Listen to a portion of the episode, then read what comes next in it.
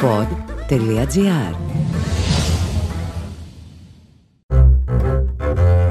Το Αθηνόραμα διαβάζει τα podcast. Να ένα βιβλίο. Ένα podcast με τις σκέψεις του συγγραφέα Κώστα Κατσουλάρη για βιβλία που διάβασε. Αγαπητές φίλες, αγαπητοί φίλοι, γεια σας. Είμαι ο Κώστας Κατσουλάρης και σήμερα ακούτε ένα διαφορετικό επεισόδιο της σειράς «Να ένα βιβλίο», ένα επεισόδιο στο οποίο δεν θα σας προτείνουμε απλώς κάποιο βιβλίο, θα προτείνουμε πολλά ίσως, αλλά κυρίως θα προσπαθήσουμε να προσεγγίσουμε ένα σημαντικό φαινόμενο της εκδοτικής πραγματικότητας των τελευταίων χρόνων, το αστυνομικό μυθιστόρημα.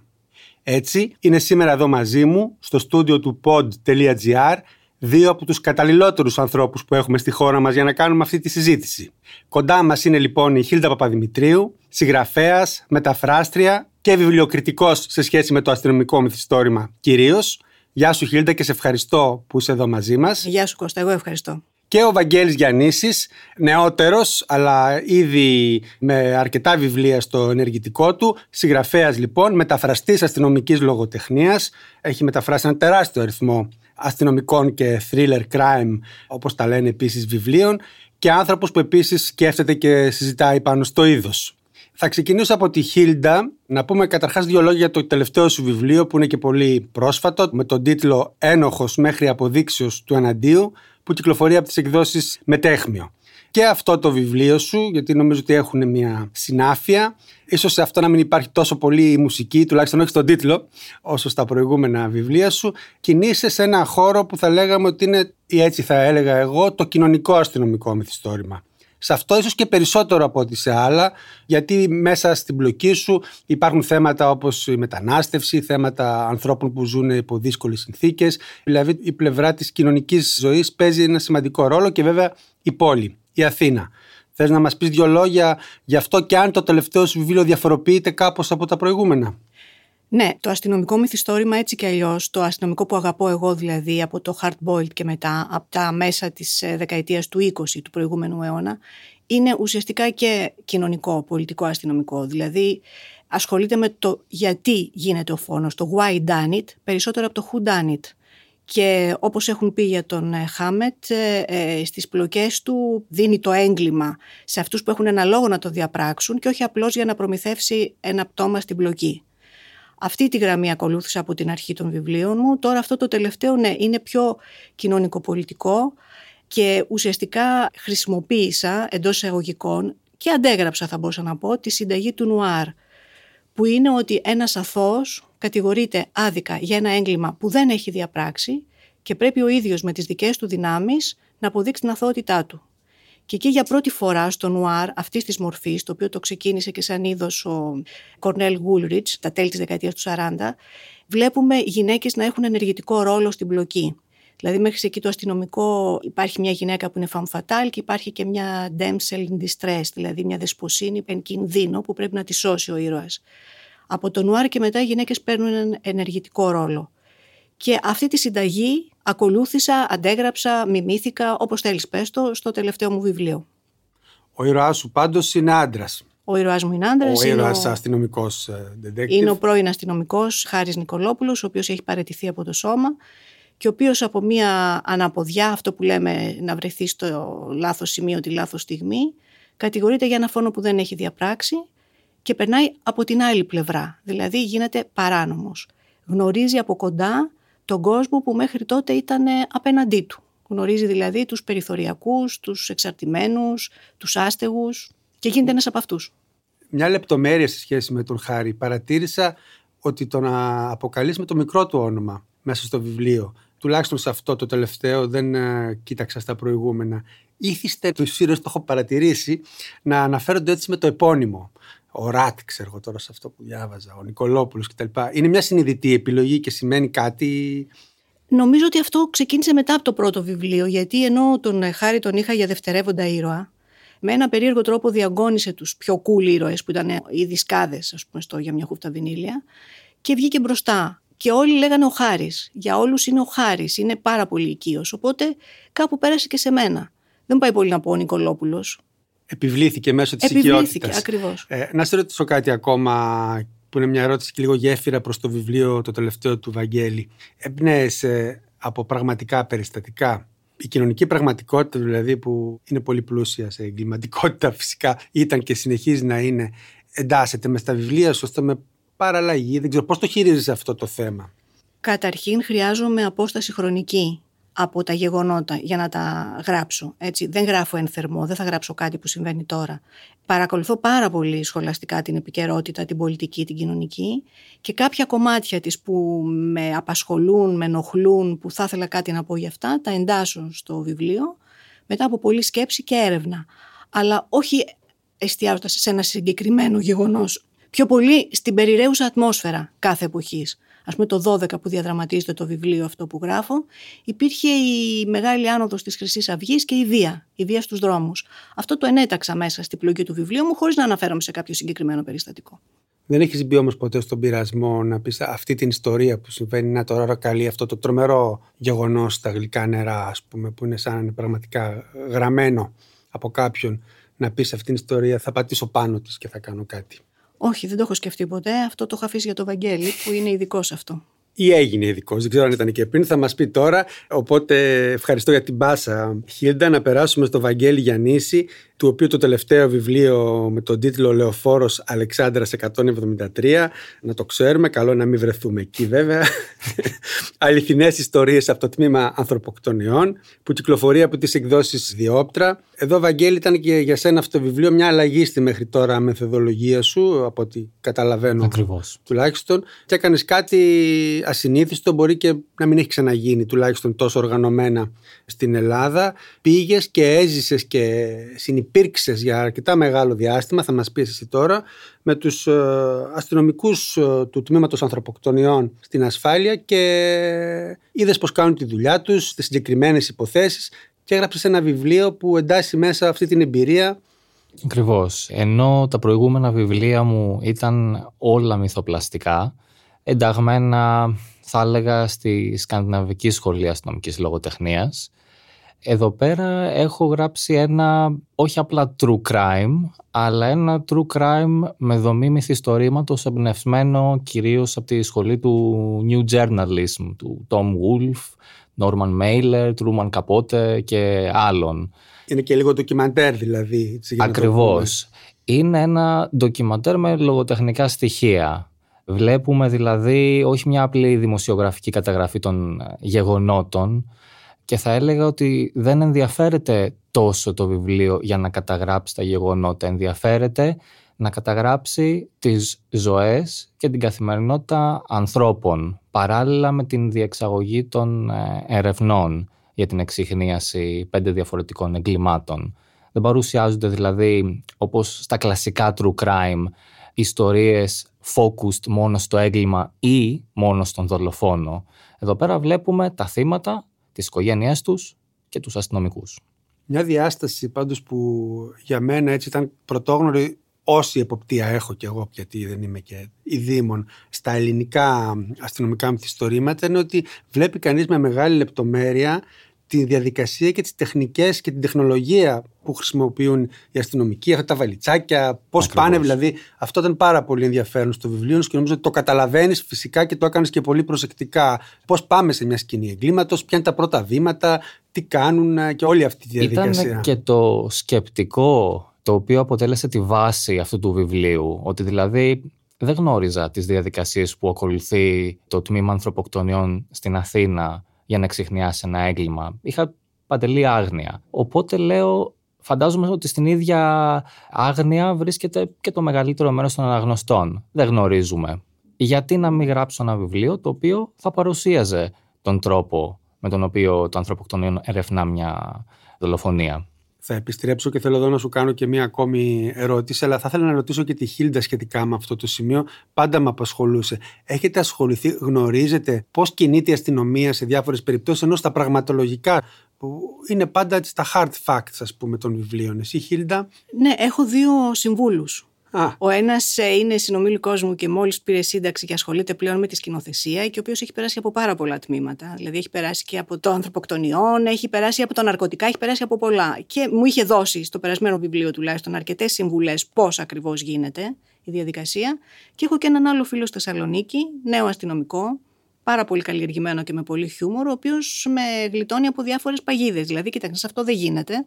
Αυτό πρέπει να το γίνει αλλιώς. Σε αυτό πρέπει ο εισαγγελέας να έχει αποφασίσει, αν μπορεί να συμβεί. Αλλά αλλιώς τα γράφουμε αυτά που βλέπουμε στις Αμερικάνικες σειρές. Είναι άλλος ο νόμος εκεί, άλλες οι διαδικασίες, άλλη λογική των πραγμάτων.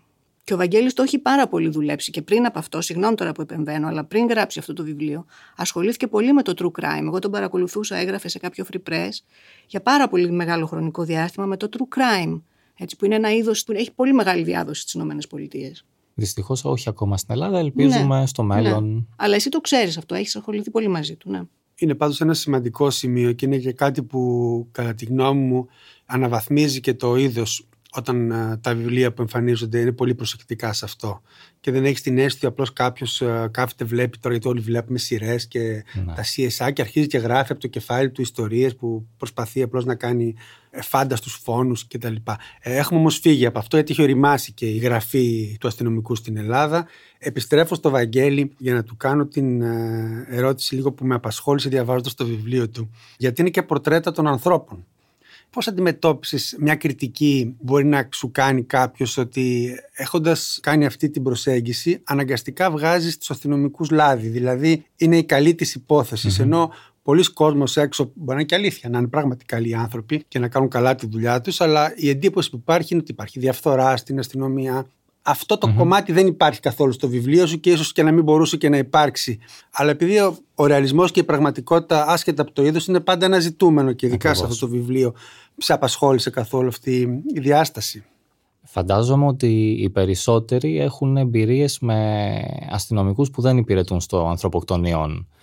Φαντάζομαι ότι η κριτική προέρχεται από ανθρώπους που έχουν δικαιολογημένα άσχημες εμπειρίες είτε με κάποιο σώμα όπως τα ΜΑΤ, Δίας, γιατί με αυτούς έχουμε επαφή. Δεν έρχεσαι σε επαφή με το ανθρωποκτονιό αν δεν είσαι συγγενής θύματος, το ίδιο το θύμα χτύπα ξύλο, κάποιος ύποπτος, μάρτυρας ή δράστης. Οπότε είναι μια συναισθηματική κριτική την οποία καταλαβαίνω, κατανοώ.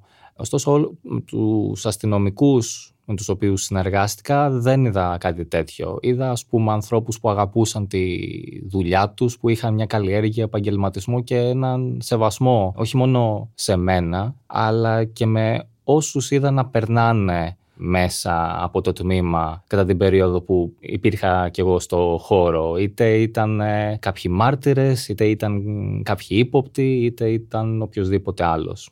Οπότε ουσιαστικά έγραψα τις εμπειρίες τις δικές μου. Και μια και είμαστε σε σένα, Βαγγέλη, ας πάμε λίγο πίσω στον ήρωα των περισσότερων ε, μυθιστορημάτων, σου νομίζω όλων των υπολείπων πλην ενός. Πλην ενός, ακριβώ. Ε, θυμάμαι καλά, τον ε, επιθεωρητή Άντερ Οικονομίδη, όπως φαίνεται και από το ονοματεπώνυμό του. Κινείται ανάμεσα σε δύο ταυτότητες, την ελληνική και τη σουηδική, έτσι. Ακριβώς. Αν θες πολύ σύντομα, πόσο προέκυψε αυτός ο ήρωας και αν σχετίζεται και με την γενικότερη σχέση σου με το σκανδιναβικό λεγόμενο αστυνομικό μυθιστόρημα που έχει κάποια, από ό,τι καταλαβαίνω, ιδιαίτερα χαρακτηριστικά και ναι. πες μας και ποια είναι αυτά αν θες και μετά θα μας μιλήσει και ε, Οφείλω να ομολογήσω ότι πρωτού ξεκινήσω να γράψω το μίσος στο πρώτο βιβλίο σκεφτόμουν να βάλω πρωταγωνιστή έναν ε, Σουηδό επιθεωρητή Ωστόσο υπήρχε ένα βασικό πρόβλημα ότι ήμουν ακόμα στους πρώτους τρεις ή τέσσερις μήνες αν θυμάμαι καλά που βρισκόμουν στη χώρα και δεν είχα κατανοήσει 100% την ψυχολογία αυτών των ανθρώπων. Οπότε συζητώντας με έναν φίλο μου είπε γιατί δεν τον κάνεις μισό Έλληνα, μισό Σουηδό. Και πράγματι, τη δεκαετία του 60 και του 70 υπήρχε μια μεγάλη εισρωή Ελλήνων πολιτικών προσφύγων ε, από την Ελλάδα στη Σουηδία. Και όντως έτσι, η οικογένεια του Άντερς, αυτό το προφίλ του έδωσα, είχε φύγει από την Ελλάδα διοκόμενη από τη Χούντα. Ο Άντερς ήταν το πρώτο τους παιδί που γεννήθηκε μάλιστα και στη Σουηδία και προκειμένου να του δώσουν ας πούμε έτσι μια σουηδική ταυτότητα γιατί καταλάβαιναν ότι σε αυτή τη χώρα πρέπει να περνάς καλύτερα αν σωματωθείς, να το θέσω έτσι, του έδωσαν μάλιστα και σουηδικό πρωτόνομα. Πλήρες βιογραφικό λοιπόν. Ακριβώς. Η σχέση σου με το σκανδιναβικό μυθιστόρημα τότε ποια ήταν, είχες διαβάσει, είχες αγαπημένους συγγραφείς, ξέρω, διάβασες τον Νέσμπο, ας πούμε. Ήταν ναι. ο Νέσμπο ήδη τότε; Δεν ήταν ο πρώτος που είχα διαβάσει. Είχα διαβάσει πολύ παλιά Χένιγκμαν και όταν είχε πρωτοκυκλοφορήσει. Πρέπει να ήταν τέλη δεκαετίας του 90, κάπου τότε. Αλλά το αγάπησα μέσα από την τριλογία του Millennium. Εκεί πέρα έγινε ο έρωτας και θυμάμαι χαρακτηριστικά ότι το καιρό που διάβαζα το δεύτερο βιβλίο ή το τρίτο ήταν και η πρώτη φορά που επισκέφτηκα τη Σουηδία ως ε, τουρίστας. Νέσμπο είχε διαβάσει τον καιρό που υπηρετούσα στο στρατό λίγους μήνες πρωτού ανέβω για, να, για μόνιμη εγκατάσταση στη χώρα. Οπότε είχαν μπει οι ρίζες ήδη για να δημιουργηθεί μια αγάπη με τη συγκεκριμένη σχολή. Δύο μέτρα κάτω από την επιφάνεια ενός βάλτου στα Highlands βρίσκεται η κληρονομιά της Άλλη Σόμερβιλ. Όμως μαζί κρύβεται και ένα πτώμα με μια τρύπα από σφαίρα στο λαιμό. Η επιθεωρήτρια Πύρη θα αντιμετωπίσει την μεγαλύτερη πρόκληση της καριέρας της. Ο Βάλτος, από τη συγγραφέα Βάλ Μακντέρμινγκ, με περισσότερα από 16 εκατομμύρια αντίτυπα σε 40 γλώσσες. Εκδόσεις Διόπτρα.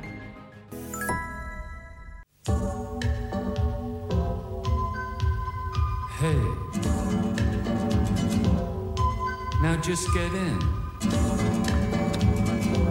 And close the door. And put your foot down. You know, I like this song. Πόσο χρόνο είσαι όταν έγραψες το μίσο όταν το έγραφες; Γιατί κάνω κάτι υπολογισμούς τώρα στο 20, κεφάλι και 23 μου βγαίνεις πολύ μικρός. κάπου εκεί. 23, 23 μισό, κάπου εκεί. Πράγματι, πολύ νέο. Σε αφήνω λοιπόν, ναι, να δώσω λίγο το λόγο στη Χίλντα, μιλώντας λίγο για το είδος τώρα, το οποίο έχει τεράστια επιτυχία και πάρα πολύ μεγάλη απήχηση. Δεν ξέρω αν είναι στην παρακμή του, όπως λένε μερικοί. Πάντως έχει δώσει πολύ μεγάλα best seller. Αναφέρθηκε σε ένα. Ο ίδιος ο Νέσμπο, ο Τζο Νέσμπο, είναι μια μορφή αυτού του είδους. Ποια είναι τα χαρακτηριστικά αυτού του λέμε, σκανδιναβικού νουάρ, ναι, πώς το, τους σκάν του Nordic, ε, Nordic Noir, ε, Για να βάλουμε μέσα και τους Δανούς και τους Φιλανδούς. Χίλτα και αν, ε, αν θες πες μας και έναν δύο συγγραφείς που προτιμάς και για ποιους λόγους ας πούμε. Εγώ πιο παλιά είχα πετύχει τρία βιβλία από τον ε, Σγιεβάλ και Βαλέε. Ξέρω δεν τους προφέρω ακριβώς όπως πρέπει. Ο Βαγγέλης θα με διορθώσει μετά, αλλά δεν μπορώ να τα πω έτσι ακριβώς. Ήταν ένα καταπληκτικό ζευγάρι δημοσιογράφων, οι οποίοι έγραψαν δέκα αστυνομικά μυθιστορήματα, μικρά, με ήρωα τον αστυνόμο Μάρτιν Μπέκ. Από εκεί ξεκίνησα και στη συνέχεια διάβασα πάρα πολύ Χένινγκ Μανκέλ που μ' άρεσε πάρα πολύ. Μμ. Αυτό που με τράβηξε εμένα στο Nordic Noir ήταν η πολιτική του άποψη όχι μόνο κοινωνική και πολιτική. Δηλαδή έβλεπες ότι υπάρχει μια σαφής κριτική του θεωρούμενου σκανδιναβικού θαύματος. Ήδη ο αστυνόμος Μπέκ στα βιβλία των Σγεβάλ και Βαλέ, αλλά και ακόμα περισσότερο ο Χένινγκ, Μανκέλ αργότερα, ή τουλάχιστον εμένα μου φάνηκε περισσότερο, θίγουν θέματα που δεν τολμούσε κανείς να θίξει, όπως ο μισογυνισμός, ο ρατσισμός, η διαφθορά, αυτό το ψεύτικο δίθεν ε, τέλειο κοινωνικό κράτος στο οποίο κανείς δεν μιλάει και κανείς δεν διαμαρτύρεται γιατί υπάρχει και από την άλλη πλευρά και ο προτεσταντισμός ως θρησκεία που δεν επιτρέπει πολλά πολλά. Δηλαδή μπορεί ας πούμε η Πρωθυπουργός να πάει φορώντας ρούχα που φοράει και μια απλή υπάλληλος, αλλά υπάρχει κάτι άλλο βαθύτερα ταξικό το οποίο κρύβεται γιατί ακριβώς έχουμε και τον προτεσταντισμό που δεν μας επιτρέπει να καμαρώνουμε. Μ' άρεσε πάρα πολύ και μ' αρέσει ένα κομμάτι ακόμα του σκανδιναβικού ακριβώς γιατί θίγει αυτά τα θέματα. Γιατί έχει μια ταξικότητα. Εκτός από το ότι είναι κοινωνικό, έχει μια ταξικότητα. Τώρα, το ότι έχουν βγει πολλά σε όλα τα είδη, από ένα σημείο και μετά όταν έχουν μια επιτυχία, βλέπουμε το σύνδρομο του βίντεο κλαμπ, ας πούμε. Άνοιξε ένας βίντεο κλαμπ, ανοίγουμε και εμείς παραδίπλα άλλα 10 βίντεο κλαμπ. Δηλαδή υπάρχουν πολλοί που γράφουν, αλλά που δεν είναι τόσο καλοί. Εμένα, όπως είπα, η αγαπημένη μου είναι αυτοί οι δύο παλιοί. Μ' αρέσουν πάρα πολύ τα τρία αστυνομικά βιβλία που έχει γράψει ο Θοδωρής Καλυφατίδης, ο δικός μας, ο οποίος είναι ένας ακριβώς από τους ε, μαυροκέφαλους, έτσι δεν τους λένε. Ακριβώς. Ναι. Όπω είπε ο Βαγγέλης στη δεκαετία του 60, έχει γράψει τρία εξαιρετικά αστυνομικά με ηρωίδα μια γυναίκα αστυνόμο. Και από τους ε, νεότερους μ' αρέσει, ναι, μ' αρέσει ο Νέσμπο. Βρίσκω δηλαδή ότι είναι ταλαντούχος ίσως το παρακάνει γράφοντας πάρα πολλά βιβλία, αλλά δεν πάβουν κάποια βιβλία του, όπως το τελευταίο το Βασίλειο, να είναι πολύ σημαντικά βιβλία. Διαστάσεων δηλαδή. Κατάλαβα ότι σου άρεσε πολύ αυτό που δεν ναι. είχε τον γνωστό του ήρωα. Δεν είχε το τον... Χάρι Χόλε, ναι. Αλλά και ο Χάρι Χόλε ναι. έχει ενδιαφέρον σαν ήρωας. Ε, Στον Έσμπο και σε κάποιους άλλους νεότερους αυτή η διάσταση στην οποία αναφέρθηκες νωρίτερα έτσι, να ανατέμνουν την, ναι. και να αποκαλύπτουν σκοτεινές και νοσηρές ναι. πλευρές της κοινωνίας υπάρχει; Ναι. Σε όλους υπάρχει. Σε όλους υπάρχει, ακόμα δηλαδή και στα πιο ροζ, ας πούμε εντός εισαγωγικών αστυνομικά Nordic Noir, ο Βαγγέλης ξέρει καλύτερα, υπάρχει πάντα η διάσταση αυτή, δηλαδή ότι φύγουν την ενδοοικογενειακή βία, ας πούμε. Κάτι το οποίο μας ήταν αδιανόητο να το συζητήσουμε μέχρι πριν μερικά χρόνια. Και νομίζω το καλό με το Nordic Noir είναι ότι γράφεται με έναν απλό τρόπο. Γράφεται δηλαδή με έναν τρόπο που μπορεί να το διαβάσει και ο άνθρωπος που δεν είναι ο διανοούμενος που θα πιάσει το βιβλίο, ας πούμε, και θα συλλογιστεί το μέλλον του κόσμου. Γράφεται με τον τρόπο που γραφόντουσαν τα πρώτα αστυνομικά. Δηλαδή να προσεγγίσουν ένα κοινό και το πιο καλλιεργημένο κοινό, αλλά και το κοινό που απλώς θέλει να διαβάσει ένα βιβλίο, να χαρεί ένα βιβλίο. Το προσεγγίζουν αυτό το κοινό, δεν το διώχνουν. Αν θες, mm Βαγγέλη, πες μου και εσύ ποιος συγγραφή ίσως προτιμάς ή, ή τι σου αρέσει αν είναι το είδος που από ό,τι φαίνεται σε ένα μεγάλο βαθμό σε, σε ενδιαφέρει και αν ο τρόπος που εντάσσεται η βία μέσα σε αυτά τα βιβλία συχνά έχω την εντύπωση με αρκετά φρικτές δολοφονίες ή πώς το βλέπεις. Αν είναι Ναι. κάτι απλώς λίγο φαντεζή, μήπως γίνεται λίγο θέαμα η βία σε κάποια από αυτά τα βιβλία; Ας ξεκινήσω από τους συγγραφείς. Εγώ έχω την ιερή τριάδα, έτσι τους λέω. Πρώτος και καλύτερος ο Ιουνέσπε. Τον αγαπώ και τον θεωρώ ένα από τους λόγους για τους οποίους ξεκίνησα να γράφω. Μετά είναι ο Αρνεντάλ. Αν θες να μας λες και την εθνικότητα, πιθανώς να είναι Σουηδός, αλλά Είναι Σουηδός επειδή ακριβώς. μιλάμε για το σκανδιναβικό υπάρχουν και άλλες. Και ο τρίτος παρέας είναι Νορβηγός όπως Ναι. ο Νέσμπε, είναι ο Γέρν Λίερ Χόρστ, ο οποίος μάλιστα είναι, έχει μια ιδιαιτερότητα, ήταν και πρώην ε, επιθεωρητής της νορβηγικής αστυνομίας. Οπότε τα βιβλία του έχουν μια αυθεντικότητα. Είναι η ήρεμη δύναμη, εγώ έτσι τον αποκαλώ αυτής της σχολής.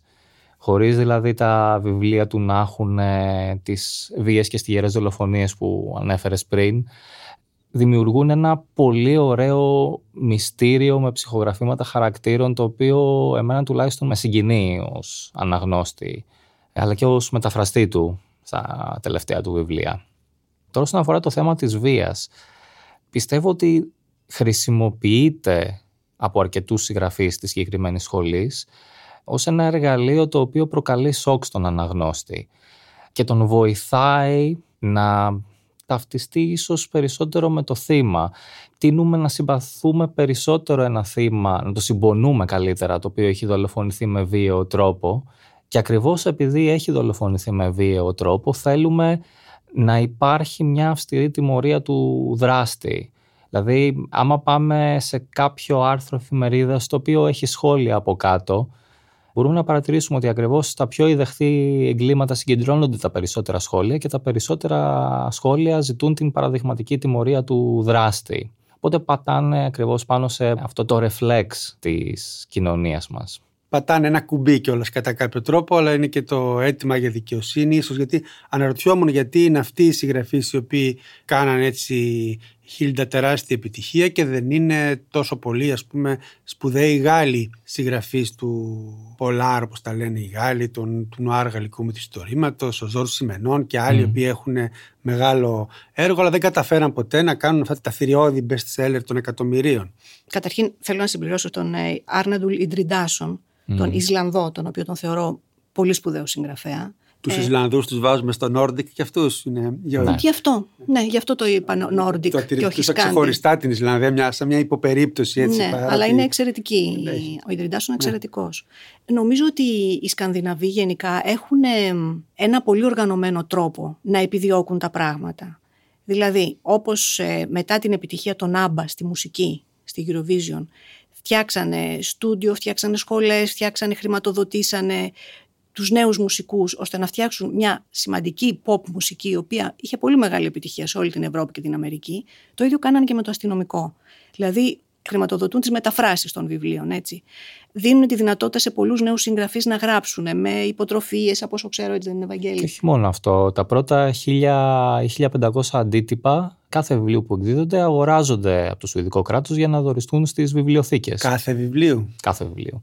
Εδώ μόνο αν πάρεις κρατικό. Αλλά συμβαίνει μιλάμε αυτό, για αν βιβλία συμβεί. Σουηδών, έτσι. Ναι. Ναι, ναι, βέβαια. Και πέρα από αυτό, το καλό ας πούμε με το Nordic Noir είναι ότι επειδή τα βιβλία εμείς οι περισσότεροι τα διαβάζουμε από τα αγγλικά, έχει ήδη απλοποιηθεί ακόμα περισσότερο η γλώσσα, άρα είναι πιο εύκολο να διαβαστούν και είναι φτιαγμένα και με έναν τρόπο σαν να είναι σενάρια για να γίνουν ταινίες, για να γίνουν σειρές. Δηλαδή έχουν και μια απλότητα, εκτός από όλα τα υπόλοιπα, έχουν μια απλότητα. Και βέβαια υπάρχει και αυτό το λίγο αστείο ας πούμε που λένε ότι μια σταγόνα αίμα στο χιόνι είναι πιο τρομακτική από μια σταγόνα αίμα στα πεζοδρόμια ας πούμε, της Νέας Υόρκης που μπορεί και να μην την προσέξεις έτσι. Δηλαδή ότι είναι πιο τρομακτικό σε αυτές τις χώρες που τις θεωρούσαμε μέχρι πρόσφατα πάρα πολύ ιδανικές το να μαθαίνουμε για ιδεχθή εγκλήματα. Αλλά η ακριβής εξήγηση γιατί τόσο μεγάλη επιτυχία και γιατί πήραν κυριολεκτικά την μπάλα από το γήπεδο των Αγγλοσαξώνων δεν νομίζω ότι έχει βρεθεί, ούτε μπορεί να απαντηθεί. Είναι Οι το κασίες πραγματικό κάνουμε. μυστήριο. Οι κασίες κάνουμε. Ε, ναι, Καμία απάντηση δεν μπορεί να είναι και πλήρης 100%. Νομίζω όμως από αυτά που ακούω ότι είναι μερικά από τα στοιχεία που σίγουρα παίζουν ένα ρόλο και αυτό το ότι θυμίζουν ταινίες ή σειρές και που τα τελευταία χρόνια υπάρχει πολύ μεγάλη ανάπτυξη Ακριβώς. Μμμ. και των αντίστοιχων ειδών στο οπτικό ακουστικό. Από την άλλη υπάρχει και η Μεγάλη Βρετανία που έχει μια δική της παράδοση στο αστυνομικό μυθιστόρημα με την Αγκάθα Κρίστη να είναι έτσι Μα εκεί δημιουργήθηκε. η εκεί... αίρια την αναφέρω επειδή πρόσφατα ξανακυκλοφορούν τα βιβλία της και σε νέες μεταφράσεις και έτσι αναβαθμίστηκε νομίζω και κάπως και η ίδια ως συγγραφέας ανακαλύπτει και νέο κοινό και βλέπουμε ότι και το είδος που έχει καλλιεργήσει βρίσκει και συνεχιστές ή ανανεωτές. Συζητούσαμε και πριν για το ένα πρόσφατο βιβλίο που έχει κάνει τρομερή επιτυχία στην Μεγάλη Βρετανία, τη Λέσχη των Φόνων Της Πέμπτης. πέμπτης, το οποίο πατάει κάπως αυτό το είδος και υπάρχει Χίλντα και το σκοτσέζικο αστυνομικό μυθιστόρημα που είναι επίσης πολύ κοινωνικό ε, έτσι με χαρακτηριστικά σαν αυτά που περιέγραψε στην αρχή ότι εσένα προσωπικά σε ενδιαφέρουν πολύ σαν συγγραφέα. Ναι. Αν θες πες μας δύο λόγια και μετά έρχομαι και σε σένα Βαγγέλη. Ναι. Οι Αγγλοσάξονες, αλλά κυρίως οι Άγγλοι, έτσι, ξεκίνησαν την ιστορία με το αστυνομικό. Εκεί γράφτηκαν τα πρώτα αστυνομικά. Η μεγάλη σχολή της Άγκαθα Κρίστη, η χρυσή εποχή του αστυνομικού, ας πούμε, είναι η βάση στην οποία πάτησαν όλοι οι επόμενοι. Υπάρχει όμως στην ε, Μεγάλη Βρετανία αυτός ο τοπικισμός, δηλαδή οι Σκοτσέζοι πάντα λένε ότι εμείς είμαστε καλύτεροι από αυτούς τους Εγγλέζους και το αποδεικνύουν γράφοντας πάρα πολύ ωραία βιβλία. Τώρα βέβαια και εδώ πέφτει η παράμετρος του ότι όταν το κράτος, όταν το Υπουργείο Πολιτισμού, γιατί αυτοί έχουν ανεξάρτητη κυβέρνηση έτσι, χρηματοδοτεί τις τέχνες, οι τέχνες αποδίδουν. Αυτό το βλέπουμε δηλαδή πολύ στη Σκωτία από τη δεκαετία του 80 και μετά, όταν πέφτουν χρήματα και από την ευρωπαϊκή κοινότητα, αλλά και από την τοπική κυβέρνηση, για να αναπτυχθούν οι τέχνες και ο κινηματογράφος και η μουσική, αλλά και τα βιβλία. Και γράφονται πολλά βιβλία εκείνη την περίοδο. Και δημιουργείται αυτό που ονομάστηκε στη συνέχεια Ταρτάν Νουάρ, το σκοτσέζικο Νουάρ. Ο σημαντικότερος εκπρόσωπός του είναι ο Ιαν Ράνκιν, ο οποίος συνεχίζει να γράφει και είναι πραγματικά larger than life, ας πούμε έτσι. Τα βιβλία του δηλαδή θίγουν Με τον απίστευτα επιθεωρητή θέματα. Ρέμπους. Με τον αστι- επιθεωρητή Αστυνομικό. Τζον Ρέμπους. Ναι, ο Τζον Ρέμπους. Αλλά είναι και πολλοί άλλοι. Είναι η Βαλ Μακντέρμιντ, ας πούμε. Είναι άλλοι καινούργοι, άλλοι παλιότεροι. Δεν έχουν μεταφραστεί πάρα πολύ στην Ελλάδα. Έτσι. Υπάρχει Αλλά και ένας ανταγωνισμός ε, Εδιμβούργο-Γλασκόβη. Υπάρχει. Συγγραφείς που διαδραματίζονται περισσότερο τα βιβλία τους στη μία πόλη και στην άλλη, οι οποίες είναι και ανταγωνιστικές έτσι πολύ μεταξύ Είναι πολύ τους. ανταγωνιστικές μεταξύ τους. Το Εδιμβούργο είναι η πόλη ας πούμε, των γραμμάτων των τεχνών, εκεί που πηγαίνουν οι πλούσιοι για να περάσουν τα γεράματά τους. Η Γλασκόβη είναι λαϊκή πόλη. Είναι πόλη που ήταν κάποτε λιμάνι και όταν από τη δεκαετία του 50-60 το εμπόριο μεταφέρθηκε στο Αμβούργο και σε άλλα λιμάνια, βρέθηκαν σε τρομακτική οικονομική δυσχέρεια. Ήταν η πύλη των ναρκωτικών για πολλά χρόνια στην Ευρώπη, από τη δεκαετία του 70 και ο Νέσμπο στον Macbeth, στη διασκευή που έχει κάνει στο Macbeth, νομίζω ότι μιλάει για τη Γλασκόβη, περιγράφοντας αυτή τη δυστοπική πόλη. Αλλά υπάρχουν και πολύ ενδιαφέροντα Ιρλανδέζικα αστυνομικά. Δηλαδή όλοι στη Μεγάλη Βρετανία γράφουν και γράφουν πολύ ενδιαφέροντα πράγματα, πολύ σύγχρονα, μέχρι ας πούμε αστυνομικά με κριτική για το Brexit μπορεί να βρει κανείς ή υπέρ του Brexit. Οι Άγγλοι γράφουν και συνεχίζουν να γράφουν καλά. Και εστιάζοντας περισσότερο στην πλοκή και στην κοινωνική διάσταση και στους χαρακτήρες. Έχουν, ναι, έχουν την τάση της πλοκής, δηλαδή να βρούνε και το όχι έβριμα. τόσο στα πολύ αιματηρά και στους Όχι. serial killer γιατί Ναι. είναι μια κατηγορία και αυτή όπου ο κακός είναι serial killer και σε πάει Ναι. κατευθείαν σε μια κατεύθυνση σαν να πληθύναν υπερβολικά οι serial killer ενώ κάπου διάβαζα στον πραγματικό κόσμο είναι ελάχιστοι Μα έτσι είναι. Ναι. Δηλαδή, ας πούμε, διάβαζα ότι στην Ισλανδία που είπαμε πριν γίνονται 1,2 φόνοι το χρόνο. Έτσι. Πού βρέθηκαν όλοι αυτοί οι serial killer; Αυτό είναι νομίζω μία μεταφορά από τις Ηνωμένες Πολιτείες της δεκαετίας του 80 με τους ε, βετεράνους του Βιετνάμ που βρέθηκαν στους δρόμους γιατί ο Ρέιγκαν σταμάτησε την ε, παροχή φαρμάκων και ιατρικής περίθαλψης κλπ. Και βρέθηκαν διάφοροι να κυκλοφορούν στους δρόμους. Αλλά αυτό δεν είναι το σύνηθες. Βαγγέλη, η δική σου σχέση με το βρετανικό, να το πούμε, αστυνομικό μυθιστόρημα, ποια είναι; Καταρχάς το διαβάζεις, το έχεις διαβάσει; Είναι πιο παλιά από τη σχέση μου με το σκανδιναβικό. Ε, δηλαδή τα πρώτα ουσιαστικά βιβλία τα οποία διάβασα και προέρχονταν από την αστυνομική λογοτεχνία ήταν βρετανικά. Ήταν ε, βιβλία της Enid Blyton από τα παιδικά και της Agatha Christie ας πούμε από των ενηλίκων. Φαντάζομαι ότι ένας από τους λόγους που ανέπτυξα οποία ήταν και από τα γράμματα τότε των βιβλίων της Agatha Christie σίγουρα. Ξεκολουθώ και διαβάζω μέχρι σήμερα και αν δεν κάνω λάθος, η πλειοψηφία των βιβλίων που έχουν μεταφράσει προέρχονται από Άγγλους ή γενικότερα Βρετανούς συγγραφείς. Μου αρέσει η πρόζα τους, έχουν εξαιρετική γραφή. Πολλοί βέβαια το δείχνουν, θέλουν να δείξουν αναγνώστη ότι γράφουν καλά. Σε κάποιους πιάνει, σε κάποιους δεν πιάνει τόσο και εκεί πέρα ίσως κουράζεσαι. Και κουράζεσαι διπλά όταν είσαι μεταφραστής παρά όταν είσαι αναγνώστες, νομίζω η Χίλτα θα συμφωνήσεις σε αυτό. Ωστόσο, έχω να πω ότι από όλη την Βρετανική σχολή προτιμώ τους Ιρλανδούς, ειδικά τον Adrian McGinty, ο οποίος είχε γράψει μια σειρά με τον Σον Ντάφι, τον επιθεωρητή, που διαδραματιζόταν ε, στα Troubles, στι ταραχές της ε, Βορείου Ιρλανδίας. Είναι εξαιρετική σειρά. Και ευτυχώς για εμάς που ο Adrian McGinty συνεχίζει να γράφει, γιατί ήταν ένα βήμα πρωτού σταματήσει. Ήταν χαρακτηριστικά, είχε γίνει ταξιτζής στην Αυστραλία όπου είχαν μετακομίσει. Και αν δεν ήταν θαυμαστής του ο Don Winslow και διάβαζε μια καταχώρηση που είχε κάνει στο blog που έλεγε ότι η συγγραφή δεν με ζει οπότε δεν μπορώ να γράφω άλλο. Πια πρέπει να βγάλω λεφτά για την οικογένειά μου και να τον συστήσει με τον ατζέντη του νομίζω ότι θα είχαμε χάσει έναν από τους πιο ταλαντούχους συγγραφείς του είδους αυτή τη στιγμή κατεβαίνοντας λίγο έτσι προς τον νότο, αφού κάνουμε μια περιήγηση. Τώρα αστυνομικά βέβαια γράφονται παντού και δεν πρόκειται να το εξαντλήσουμε το θέμα. Πιάνουμε λίγο κάπως τις μεγάλες mm. σχολές. Και μία από τις μεγάλες σχολές ήταν η Γαλλική Σχολή. Και είναι όπου έβαλε καινούργια χαρακτηριστικά στο παιχνίδι αυτό και αυτή με αρκετά κοινωνικό και πολιτικό στίγμα, ειδικά από τη δεκαετία του 60, δεκαετία του 70 και μετά. Πάω προς τη Χίλτα γιατί νομίζω, υποψιάζομαι ότι είναι πιο δυνατή στο είδος και εμένα mm. μου αρέσουν πολύ κάποιοι τέτοιε συγγραφεί. Ναι. Ο Ζαν Κλοντιζό. Καλά, ο Σιμενών είναι από μόνος του ένα ολόκληρο σύμπαν. Μια κατηγορία και λόγω ναι. του μεγέθους και λόγω της σημασίας. Πες μου, Χίλτα, αν θες δύο λόγια για το είδος και πού το βλέπεις να κινείται σήμερα. Μήπως έχει λίγο στριμωχτεί ανάμεσα πια σε άλλες σχολές οι οποίες έχουν πολύ μεγάλη επιτυχία και δεν έχουν βρει το βηματισμό τους. Ποια είναι η θέση των Γάλλων σήμερα. σήμερα; Ναι. Ναι, γενικά την ένεση στο αστυνομικό που ξαναζωντάνεψε το αστυνομικό τέλη της δεκαετίας του 70 την έδωσε το Νεοπολάρ. Το γαλλικό Νεοπολάρ, το οποίο είναι το μυθιστόρημα που έγραψαν ε, διάφοροι νέοι απογοητευμένοι από το Μάιο του 68 και που άλλαξαν την οπτική. Δηλαδή από εκεί που είχαμε πάντα τους καλούς αστυνομικούς και τους καλούς ιδιωτικούς detective, ξαφνικά ο ήρωας έγινε παραβατικός, είτε επειδή είναι από επιλογή του παραβατικός, είτε επειδή τον οθούν οι καταστάσεις, τον οθεί η αστυνομία, τον οθεί το κυνήγι για κάποια παλιά πράγματα που έχει κάνει, για κάποιες παλιές αμαρτίες ας πούμε, έτσι τον οθούν στην παρανομία. Και εκεί ξεκινάει ένα φοβερό κύμα συγγραφέων. Οι περισσότεροι όμως από αυτούς πέθαναν πολύ νέοι, ας πούμε ο Μανσέτ. Ο Μανσέτ είναι πολύ μεγάλος συγγραφέας, καταπληκτικός και ευτυχώς υπάρχουν σχεδόν όλα τα βιβλία του στην Ελλάδα. Είναι ο Φαζαρντί, είναι ο Ζαν Κλωτιζό, όπως είπαμε, είναι ο Τονίνο Μπενακουίστα. Είναι πολλοί συγγραφείς οι οποίοι δείχνουν την άλλη πλευρά της Γαλλίας, τη ρατσιστική πλευρά της Γαλλίας, την δύσκολη πλευρά, τη διαφθορά της αστυνομίας. Δηλαδή όσο κατεβαίνουμε προς τον Νότο, εντοπίζουμε πιο καθαρά το θέμα της διαφθοράς της αστυνομίας και της αδυναμίας ενός τίμιου ας πούμε αστυνομικού, ιδιωτικού αστυνομικού ή ενός ανθρώπου απλού να βρει το δίκιο του.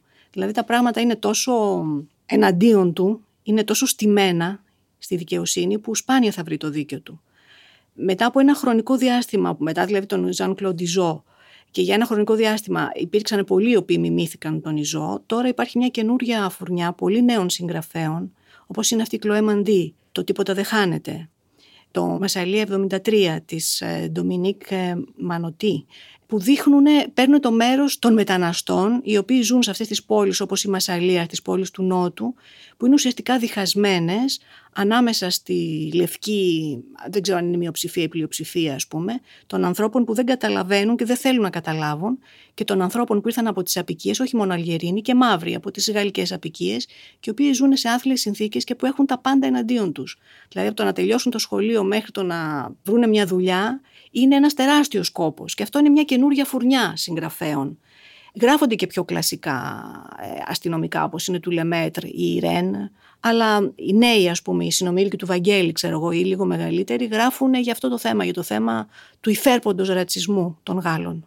Υπήρχε μια εποχή πάντως που είχες κάπως την εντύπωση ότι οι περισσότεροι ήρωες, των, κυρίως εκεί τη δεκαετία του 70 των α, γαλλικών νουάρ έτσι ήταν αριστεριστές από του Μάη Ναι. του 68 άνθρωποι που με την παραβατικότητα είναι αυτό που είσαι και εσύ είχαν Ναι. μια σχέση κάποιος πολιτική σχέση μάλλον Ναι. και έτσι γράφτηκαν βιβλία που διαφέραν πολύ από το ε, Κλασικό. κλασικό Ναι. δίπολο στα αστυνομικά, ο κλέφτης και ο αστυνόμος που προσπαθεί Ναι. να τον πιάσει. Βαγγέλη δεν ξέρω με τους Γάλλους εσύ, επειδή δεν, δεν ξέρω αν μεταφράζεις και από τα γαλλικά. Όχι. Όχι. Μόνο από τα αγγλικά μεταφράζεις Από τα αγγλικά και τα σουηδικά. και τα σουηδικά βέβαια. Ναι, ναι. Αν με το γαλλικό έχεις κάποια έτσι, επαφή; Θα έλεγα τουλάχιστον με τους παλαιότερους Γάλλους έχω την ίδια επαφή που έχω με τον Μπριάμ. Δεν είναι τόσο συχνή. Ωστόσο ξεχωρίζω δύο από την πιο νέα γενιά, τον Γκυγιόμ Μισό. Ό,τι βιβλίο έχει εκδοθεί στην Ελλάδα το έχω διαβάσει, λατρεύω τη γραφή του. Τον Πιέρ Λεμέτρ που ανέφερε η Χίλντα, η τριλογία του, η Αλέξη, η Ρεν και η Αν νομίζω. Πρέπει να Κάπως είναι. αλλιώς είναι το τρίτο όνομα, ναι. Δεν Ναι. θυμάμαι κι εγώ. Ναι. Ε, Τρία γυναικεία ονόματα Είναι πάντως. και αυτή εξαιρετική. Ωστόσο, δεν ξέρω. Ίσως δεν θα πρέπει να το αποδεχτώ δημοσίως, αλλά με τη γαλλική σχολή δυστυχώς δεν μου ταιριάζει τόσο, θα έλεγα. Παρότι και από την περιγραφή της Χίλας καταλαβαίνει κανείς ότι όταν μιλάμε για σχολή δεν είναι και ένα πράγμα, έτσι υπάρχει μια μεγάλη Ακριβώς. Είναι πολυμορφία. ομπρέλα. Δεν είναι, μια- μονόλιθο. Πολύ σωστά. Αυτό που βλέπει κανείς όμως και εγώ θεωρώ πολύ ενδιαφέρον και κοιτώντας του και λίγο απ' έξω, γιατί δεν είμαι άνθρωπος του αστυνομικού με τον τρόπο που είστε εσείς, είναι πως από χώρα σε χώρα αλλάζει λίγο, για παράδειγμα, το αίτημα για δικαιοσύνη που λέγαμε πριν.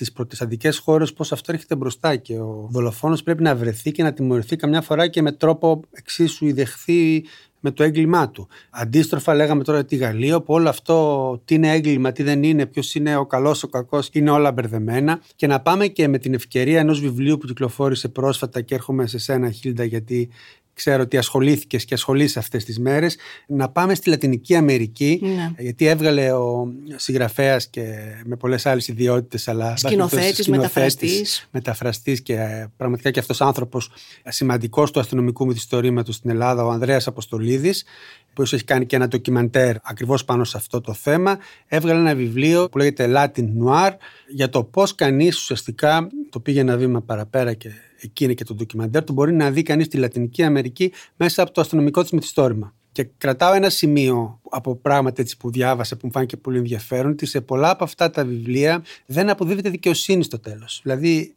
το έγκλημα γίνεται, αλλά ο δολοφόνος δεν βρίσκεται. Μου φάνηκε πάρα πολύ ωραίο αυτό για το πώς ακριβώς καθρεφτίζει Τις το αίσθημα κοινωνίες. της δικαιοσύνης σε, σε μια κοινωνία. Ναι, είναι εξαιρετικό βιβλίο. Είναι μικρό βιβλίο. Είναι μια αρχή που βάζει τις βάσεις του τι σημαίνει Latin Noir, πώς ξεκινάει τη δεκαετία του τέλη του 60, αρχές του 70, όπου στις περισσότερες χώρες της Λατινικής Αμερικής υπάρχουν ε, δικτατορίες και πώς κάποιοι συγγραφείς ε, γράφουν αστυνομικό, παρουσιάζονται ως ιδιωτικούς αστυνομικούς κυρίως ή ανθρώπους που απλώς προσπαθούν να εξεχνιάσουν κάποιο έγκλημα ας πούμε, σαν ε, με τον τρόπο τους να αντιστέκονται σε αυτές τις δικτατορίες, όχι ενεργά, όχι μέσα σε κάποια αντίσταση, αλλά με τη ζωή τους, με τον τρόπο, με την καθημερινότητά τους, σαν να προσπαθούν να αντισταθούν σε αυτές τις δικτατορίες.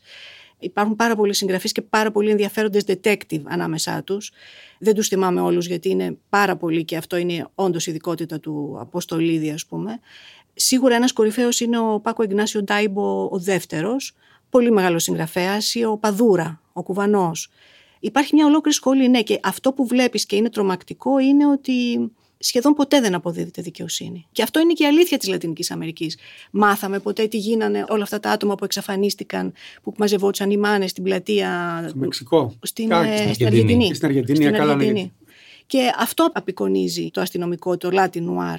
Από τη μια μεριά έχει μια απογοήτευση, μια απελπισία, αλλά από την άλλη μεριά έχει ένα όχι ρε γαμώτο, εγώ θα συνεχίσω, δεν θα το βάλω κάτω. Έχει αυτό το πείσμα. Αν χρειάζεσαι κάποιον να λύσει το μυστήριο, ακολούθησε την Αγκάθα Κρίστη. 60 βιβλία της βασίλισσας της αστυνομικής λογοτεχνίας είναι εδώ για να γεμίσουν τις στιγμές μας με συναρπαστικά μυστήρια.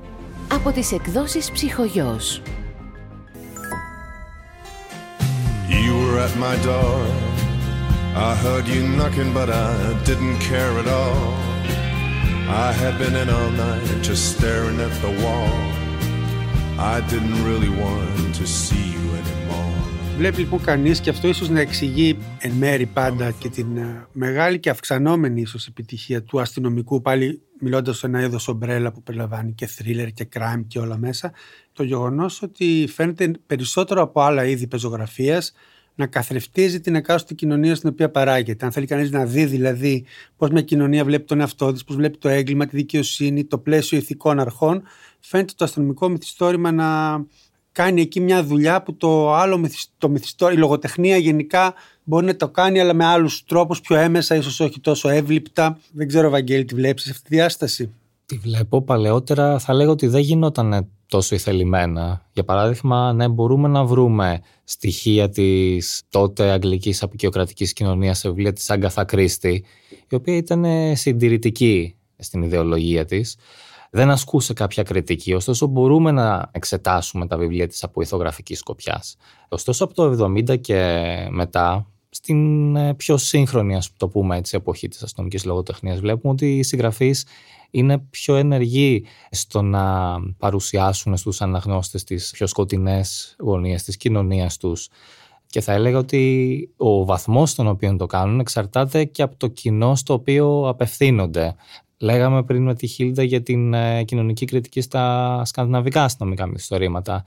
Οι Σουηδοί είναι από τις κοινωνίες οι οποίες εξετάζουν την ευθύνη που έχουν, βλέπουν τα πράγματα για τα οποία απέτυχαν, έχουν μια παράδοση σε αυτό. Άλλα ίσως έχουν μικρότερη παράδοση, ίσως οι συγγραφείς τους δεν τολμούν τόσο πολύ να προχωρήσουν εκεί πέρα.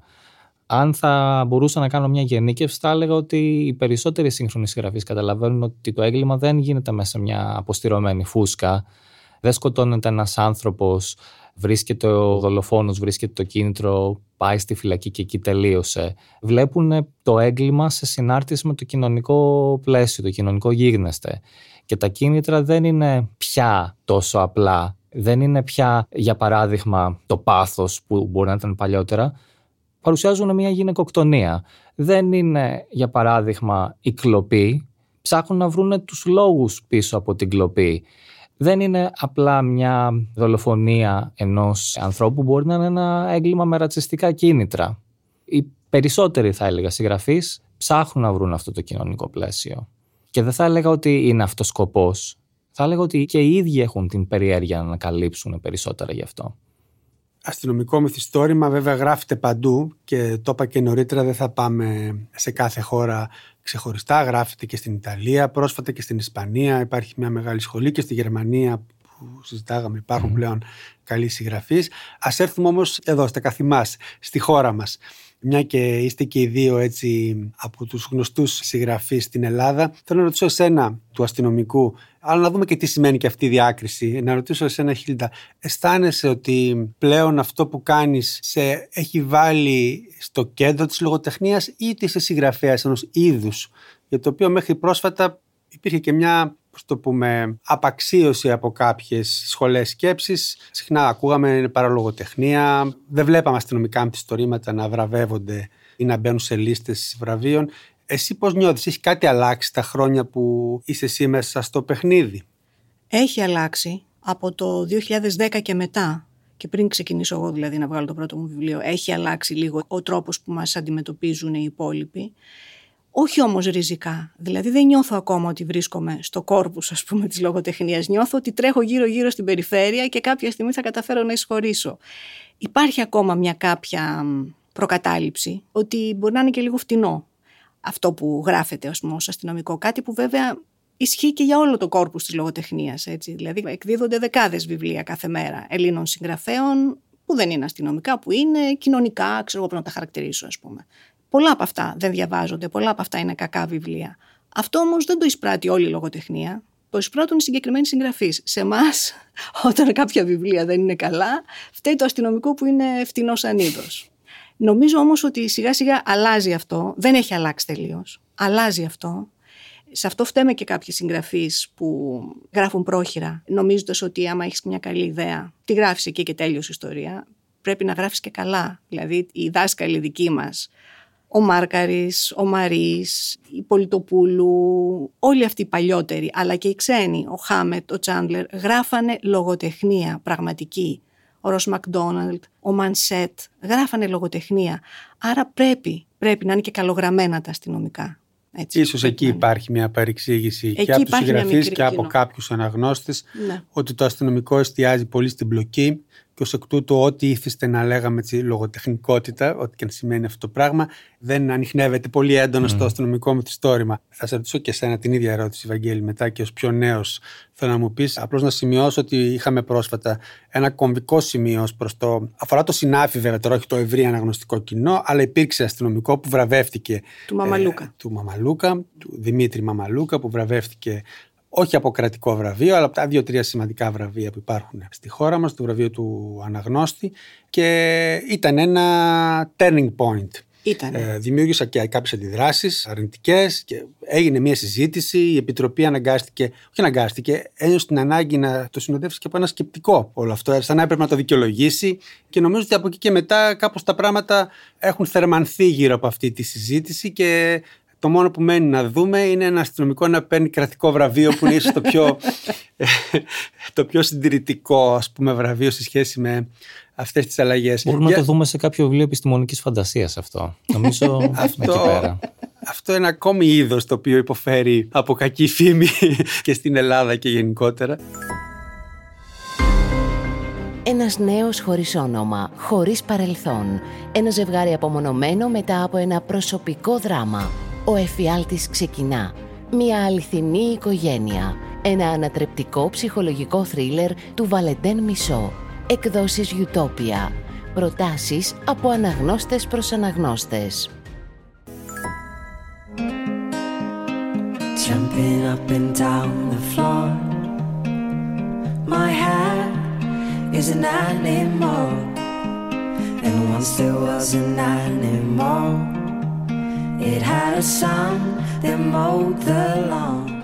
Εσύ πώς το εισπράττεις αυτό, Μπορεί και ως νεότερος να μην σε έχει απασχολήσει και καθόλου, γιατί δεν ξέρω και αν το θεωρείς μομφή να σου πει κανείς ότι δεν είσαι και ακριβώς λογοτέχνης, είσαι συγγραφέας, ξέρω εγώ. Ποια είναι η διαφορά; Παλαιότερα με εκνεύριζε. Δεν το κρύβω. Επειδή μου το έχουν πει και στα μούτρα μου ότι «ΟΚ, γράφεις καλά, αλλά δεν είναι λογοτεχνία αυτό». Πλέον το βλέπω αλλιώς γιατί Τι εξετάζω... είδους άνθρωπος σου το είπε αυτό, έτσι θα ήθελα να ξέρω. Είναι ένας αναγνώστης, είναι, Όχι, είναι όχι. συγγραφέας ο Ήτανε- ίδιος. Ήταν ένας blogger παύλα κριτικός λογοτεχνίας. Πλέον το βλέπω το θέμα από τη σκοπιά του χρόνου, ότι ας πάρουν το παράδειγμα της Σουηδίας με τους Χεβάλβαλε που ανέφερε η Χίλντα. Μέχρι να βγουν τα πρώτα τους μυθιστορήματα και στη Σουηδία η αστυνομική λογοτεχνία θεωρείται ο είδος παραλογοτεχνίας. Ήτανε pulp fiction, βρισκότανε εξορισμένη στο βάθος των βιβλιοπολίων με δύο-τρία βιβλία από το καθένα. Χρειάστηκε να γίνει ένα breakthrough έτσι ώστε να αναβαθμιστεί το είδος, να γίνει πιο λογοτεχνικό. Εδώ ακόμα θέλουμε δουλειά, γιατί όταν εξετάζουμε το πώς αντιμετωπίζεται το αστυνομικό μυθιστορήματα σε χώρες με παράδοση, όπως η Μεγάλη Βρετανία, όπως η Σουηδία, όπως η Γαλλία, οι χώρες της Λατινικής Αμερικής, έχουν από πίσω τους μια παράδοση δεκαετιών, την οποία εμείς δεν έχουμε. Γιατί ναι, μεν και πριν το 2010-2016 που έγινε αυτό το σημείο καμπής με τη βράβευση του πυρήνα των ερθρών ταξιαρχιών, υπήρχαν συγγραφείς οι οποίοι έγραφαν μεμονωμένα. Δεν υπήρχε πληθώρα συγγραφέων οι οποίοι ήταν γνωστοί και αποδεκτοί τόσο από τους εκδοτικούς όσο και από το κοινό και τους κριτικούς. Εδώ συμβαίνει πάντως ένα παράδοξο το οποίο δεν μπορούμε να μην το μνημονεύσουμε, να το αναφέρουμε, ότι ο γνωστότερος συγγραφέας παγκοσμίως ίσως πλέον, μετά τον Καζαντζάκη, ίσως Έλληνας, ε, Είναι ο είναι ο Μάρκαρης. Πέτρος Μάρκαρης, ένας συγγραφέας του αστυνομικού. Ο οποίος εκτιμήθηκε πρώτα στη Γερμανία και στη, και στη Γαλλία παρά Και στην στην Ελλάδα. Ισπανία. Ναι. Οι Ισπανοί όταν θέλαν να διαβάσουν τι συμβαίνει επί κρίσης, ας πούμε, την κρίση, διαβάζαν τα βιβλία του Μάρκαρη. Ναι, πάντως και νωρίτερα και πριν από την κρίση, ίσως περισσότερο στη Γερμανία, που Ναι, είπε ναι. και ο Βαγγέλης, είχε μια τεράστια Απήχηση. ε, ναι. απήχηση, ίσως και ο μοναδικός Έλληνας συγγραφέας, σύγχρονος που είχε τέτοια Ναι. απήχηση, μαζί με το Δοξιάδη, νομίζω τώρα. Εντάξει, μα πάει και κανένας τρίτος. Ο Καλυφατίδης είχε στην Σουηδία, Σουηδία. αλλά δεν ξέρω αν είχε έξω από τη Σουηδία. Και ο Αλεξάκης στη Γαλλία. Και ο Αλεξάκης στη Γαλλία, αλλά ο Ναι. καθένας στη χώρα. Ναι, Οι στη- μόνοι σε άλλη που χώρα, ναι. το κάνανε ήταν, θα θυμάστε. Και έχει ενδιαφέρον βέβαια το βιβλίο του Δοξιάδη, γιατί ήταν με τον τρόπο το αστυνομικό. τη λεγόμενη μαθηματική αστυνομική λογοτεχνία που είναι ένα υποείδος, ο Θείος Πέτρος και η εικασία του Goldbach. Goldbach, το οποίο έγινε και επιτυχία και στην Αγγλία και στην Αμερική, πράγμα σπάνιο, είναι μια ειδική περίπτωση βέβαια και από εκεί και πέρα ήταν ο, ο Μάρκαρης στον οποίο αναφερθήκαμε. Είναι αυτό το, από τη μία δηλαδή υπάρχει μια αίσθηση απαξίωσης και από την άλλη το μυθιστόρημα που μας έχει εκπροσωπήσει προς τα έξω φαίνεται να είναι το αστυνομικό πραγματικά εκπροσωπήσει, γιατί δεν είναι τα βιβλία που μεταφράζονται. Έτσι, μεταφράζονται και μπαίνουν σε μια αποθήκη. Τα βιβλία που μεταφράζονται και, Και πάνε στο πουλάνε. κοινό. Ακριβώς. Οπότε πιστεύω θα μας πάρει μερικές δεκαετίες μέχρι να έρθει αυτή η αποδοχή, το οποίο δεν είναι απαραίτητα κακό. Προσωπικά ως μέρος ας πούμε, αυτής της κοινότητας μου αρέσει το ταξίδι και η διαδρομή μέχρι να φτάσουμε σε αυτό το σημείο. Το απολαμβάνω. Είναι και μικρός αυτός, δεν έχει πρόβλημα. Εδώ βλέπουμε μια διαφοροποίηση. Όχι, μα δεν με πειράζει. Να σου πω κάτι. Εγώ είμαι οπαδός γενικά της pop κουλτούρας. Και στη μουσική και στο σινεμά και στα βιβλία. Πιστεύω στην pop κουλτούρα. Τη θεωρώ πάρα πολύ σημαντική. Με αυτή τη λογική θεωρώ και το αστυνομικό ένα τμήμα της pop κουλτούρας και δεν με ενδιαφέρει αν το αποδέχεται ο γενικότερος ε, κόσμος της λογοτεχνίας. Έτσι. Το αγαπώ για αυτό που είναι, όπως αγαπώ και το hip hop που δεν το δέχεται ας πούμε, μεγάλο κομμάτι των μουσικόφιλων. Έτσι. Άρα ναι, εγώ νιώθω μια χαρά, δεν με πειράζει. Και pop κουλτούρα όχι απλά ως popular δημοφιλής, αλλά Όχι. popular του λαού. Έτσι. ναι, ναι, με την ευρύτερη έννοια νομίζω ότι και η έννοια του pop έχει μεγάλη σημασία. Μάλλον φεύγουμε από την έννοια του pulp που σημαίνει κάτι φθηνό και πάμε στην έννοια του pop που είναι όχι μόνο popular αλλά το να συνδιαλέγεται κανείς με τα πολύ τρέχοντα ζητήματα της κοινωνίας με τρόπους όπου και το υψηλό και το χαμηλό να συνυπάρχουν. Και νομίζω, εγώ είμαι λίγο πιο αισιόδοξο. Τώρα, εσείς το βιώνετε από την πλευρά του συγγραφέα, ότι τα πράγματα έχουν αλλάξει. Εγώ το βλέπω και στον κριτικό λόγο και στα κείμενα που έχουν γραφτεί. Ελάχιστοι κριτικοί πλέον έχουν τη θέση ότι η αστυνομική λογοτεχνία εν γέννη ή και η λογοτεχνία του φανταστικού, στην οποία αναφέρθηκα και πριν, με την οποία υπήρχε παρομοίως μια καχυποψία, είναι ανεποδέστερο είδος και ποιοι το υπερασπίζονται. Δεν έχω πραγματικά δει σοβαρό άνθρωπο να το υπερασπίζεται. Μένει πια αυτή η αντίληψη να περάσει και λίγο πιο χαμηλά και να γραφτούν και τα βιβλία τα οποία θα παίζουν τόσο δυνατά, τόσο δεν αμφισβήτητα και στο ένα και στο άλλο που έτσι αυτές οι γραμμές θα λιώσουν πολύ περισσότερο. Νομίζω πάντως ότι έχουμε φύγει πια από αυτές τις προκαταλήψεις και κανείς μπορεί να διαβάζει και να γράφει πραγματικά ό,τι θέλει και να διαβάζουμε και κόμιξ, να βλέπουμε και κόμιξ και να διαβάζουμε και προύστη ταυτόχρονα. Δεν είναι πραγματικά κανείς Ακριβώς. Ακριβώς. μια τελευταία ερώτηση που έχει να κάνει με ένα θέμα που συζητήσαμε και πριν, το θέμα της δικαιοσύνης. Θα ξεκινήσω από σένα, Βαγγέλη, για να κλείσουμε με τη Χίλντα. Το θέμα της δικαιοσύνης, πώς το βλέπεις εσύ στα δικά σου βιβλία, αν έχει αλλάξει μέσα στα χρόνια και αν σε απασχολεί και με έναν λίγο φιλοσοφικό τρόπο, θα σε ρωτούσα. Τουλάχιστον στον τρόπο που γράφω ταυτίζω τη δικαιοσύνη με την κάθαρση. Ότι στο τέλος και ως συγγραφέας και ως αναγνώστης θέλω να υπάρχει μια κάθαρση στα βιβλία. Εξετάζουμε σε κάθε βιβλίο μία ή περισσότερες ανθρωποκτονίες τις οποίες τις βλέπω τουλάχιστον εγώ ως μία ανισορροπία στην κοινωνία. Έχουμε έναν γραμμικό χρόνο, γίνεται στο σημείο α μία ανθρωποκτονία, αλλάζει η ισορροπία και η εξυχνίασή της, παύλα απόδοση δικαιοσύνης, παύλα κάθαρση ή οτιδήποτε μπορεί να την ονομάσει κανείς, φέρνει την κοινωνία σε μια νέα ισορροπία. Δεν ξέρουμε αν θα είναι καλύτερη η ίδια ή χειρότερη. Αυτό αλλάζει. Ωστόσο φέρνει και σε μένα που τα γράφω και σε κάποιον άλλον που διαβάζει μια ανακούφιση, μια αίσθηση ότι ναι ξέρεις τι, γίνονται άσχημα πράγματα, χάνεται η ισορροπία, αλλά στο τέλος με κάποιο τρόπο όλα θα πάνε καλά. Είναι ένα αισιόδοξο μήνυμα. Είναι κάτι που το είδα και στο τελευταίο σου βιβλίο, κάπως την εκθέτησε αυτή τη φιλοσοφία, πατώντας εν μέρει και πάνω στην πραγματικότητα ότι αυτές οι υποθέσεις αργούν πάρα πολύ να εξηχνιαστούν συχνά.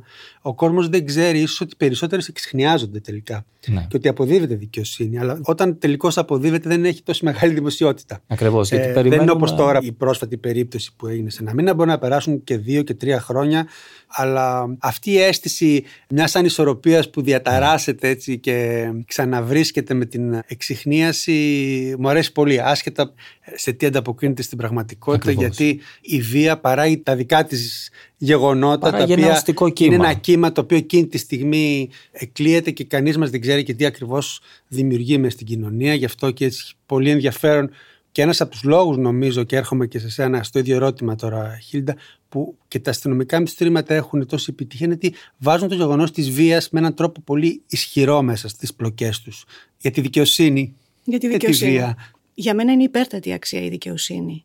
Και στο γράψιμο το δικό μου και στο σκεπτικό το δικό μου υπάρχουν ε, αυτοί οι ήρωες, επανέρχομαι, του Hard Boiled, που έχουν τον ειδικό τους αξιακό κώδικα, τις ειδικές τους ε, ηθικές αξίες και προσπαθούν να αποκαταστήσουν τη δικαιοσύνη ανεξαρτήτως αν αυτό θα γίνει με τη σύλληψη του δολοφόνου και την παράδοσή του ας πούμε στην αστυνομία ή αν αυτός θα ξεφύγει και θα τιμωρηθεί με κάποιον άλλο τρόπο. Δηλαδή πολύ συχνά πιστεύω ότι δεν αποκαθίσταται η δικαιοσύνη όπως θα έπρεπε να αποκατασταθεί στα δικά μου βιβλία και σε πολλά αστυνομικά βιβλία αλλά υπάρχει πάντα αυτός ο ήρωας ο ιδιωτικός detective, ο αστυνομικός, ο απλός αεραστέχνης, ο οποίος έχει έντονη την ανάγκη να αποκαταστήσει αυτή την τάξη, να φέρει αυτή την κάθαρση που είπε ο Βαγγέλης.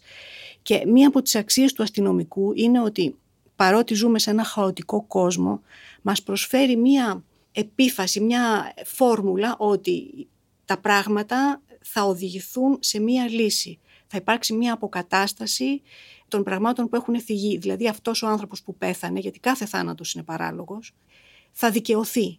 Θα βρεθεί ο δολοφόνος του, άρα με κάποιο τρόπο θα τιμωρηθεί αυτή η ανισορροπία που είπε ο Βαγγέλης πριν. Στην πραγματικότητα βέβαια δεν είμαι πολύ αισιόδοξη, αλλά νομίζω ότι είναι ένα χαμόγελο το οποίο πρέπει να το αφήνουμε στο τέλος κάθε βιβλίου. Γιατί διαφορετικά, ναι, είναι πολύ μαύρα τα πράγματα και θέλω να υπάρχει ένα μικρό χαμόγελο στο τέλος του βιβλίου, θέλω να υπάρχει μια αποκατάσταση, ίσως όχι πλήρη της τάξης, Ποτέ δεν θα υπάρξει μια πλήρης αποκατάσταση των πραγμάτων. Πολλά πράγματα θα μπαίνουν κάτω από το χαλί. Ας πούμε, στο βιβλίο το δικό μου υπάρχει το θέμα του τράφικινγκ, της εκμετάλλευσης των γυναικών. Αυτό δεν πρόκειται να λυθεί. Επειδή θα συλληφθούν πέντε άνθρωποι. Θα συνεχίσει να υπάρχει όσο είναι τα πράγματα έτσι όπως είναι. Όσο υπάρχουν πόλεμοι, προσφυγικές ροές, όλα αυτά. Αλλά ναι, πρέπει να υπάρχει μια, μια μικρή ελπίδα. Μέσα στο μικρό σύμπαν που είναι ένα βιβλίο όμως, η Ναι. ανάγκη για κάποιο τύπου δικαιοσύνη νομίζω είναι σημαντική Ναι. στον αναγνώστη. Πάρα πολύ. Κάθε συγγραφέα το χειρίζεται με τον τρόπο του. Χίλντα Παπαδημητρίου και Βαγγέλη Γιαννήση, σας ευχαριστώ πάρα πολύ για αυτή τη συζήτηση. Εμείς ευχαριστούμε. Έχω εδώ άλλες 20 ερωτήσεις σημειωμένες που δεν πρόλαβα να σας κάνω. Το κρατάω το χαρτάκι μου όμως στην άκρη και νομίζω ότι θα έχουμε την ευκαιρία να κάνουμε ένα δεύτερο κύκλο μιας παρόμοιας συζήτησης και να πάμε ίσως και τα πράγματα σε ακόμη μεγαλύτερο βάθος κάποια στιγμή στο σχετικά άμεσο μέλλον. Σας ευχαριστώ πολύ και στο επανειδήν λοιπόν. Στο Σε Πανίδη. ευχαριστούμε Κωστά, στο επανειδήν. Παρουσίαση επιμέλεια Κώστας Κατσουλάρης. Παραγωγή Ελεάνα Παπαδοκοστάκη. Ηχοληψία μοντάζ Χρύσα Κούρεντα. Μάριος Πλασκασοβίτης. Μια παραγωγή του pod.gr.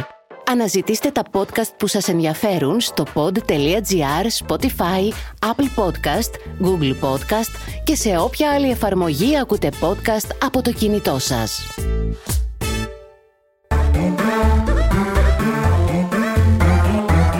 Pod.gr. Το καλό να ακούγεται.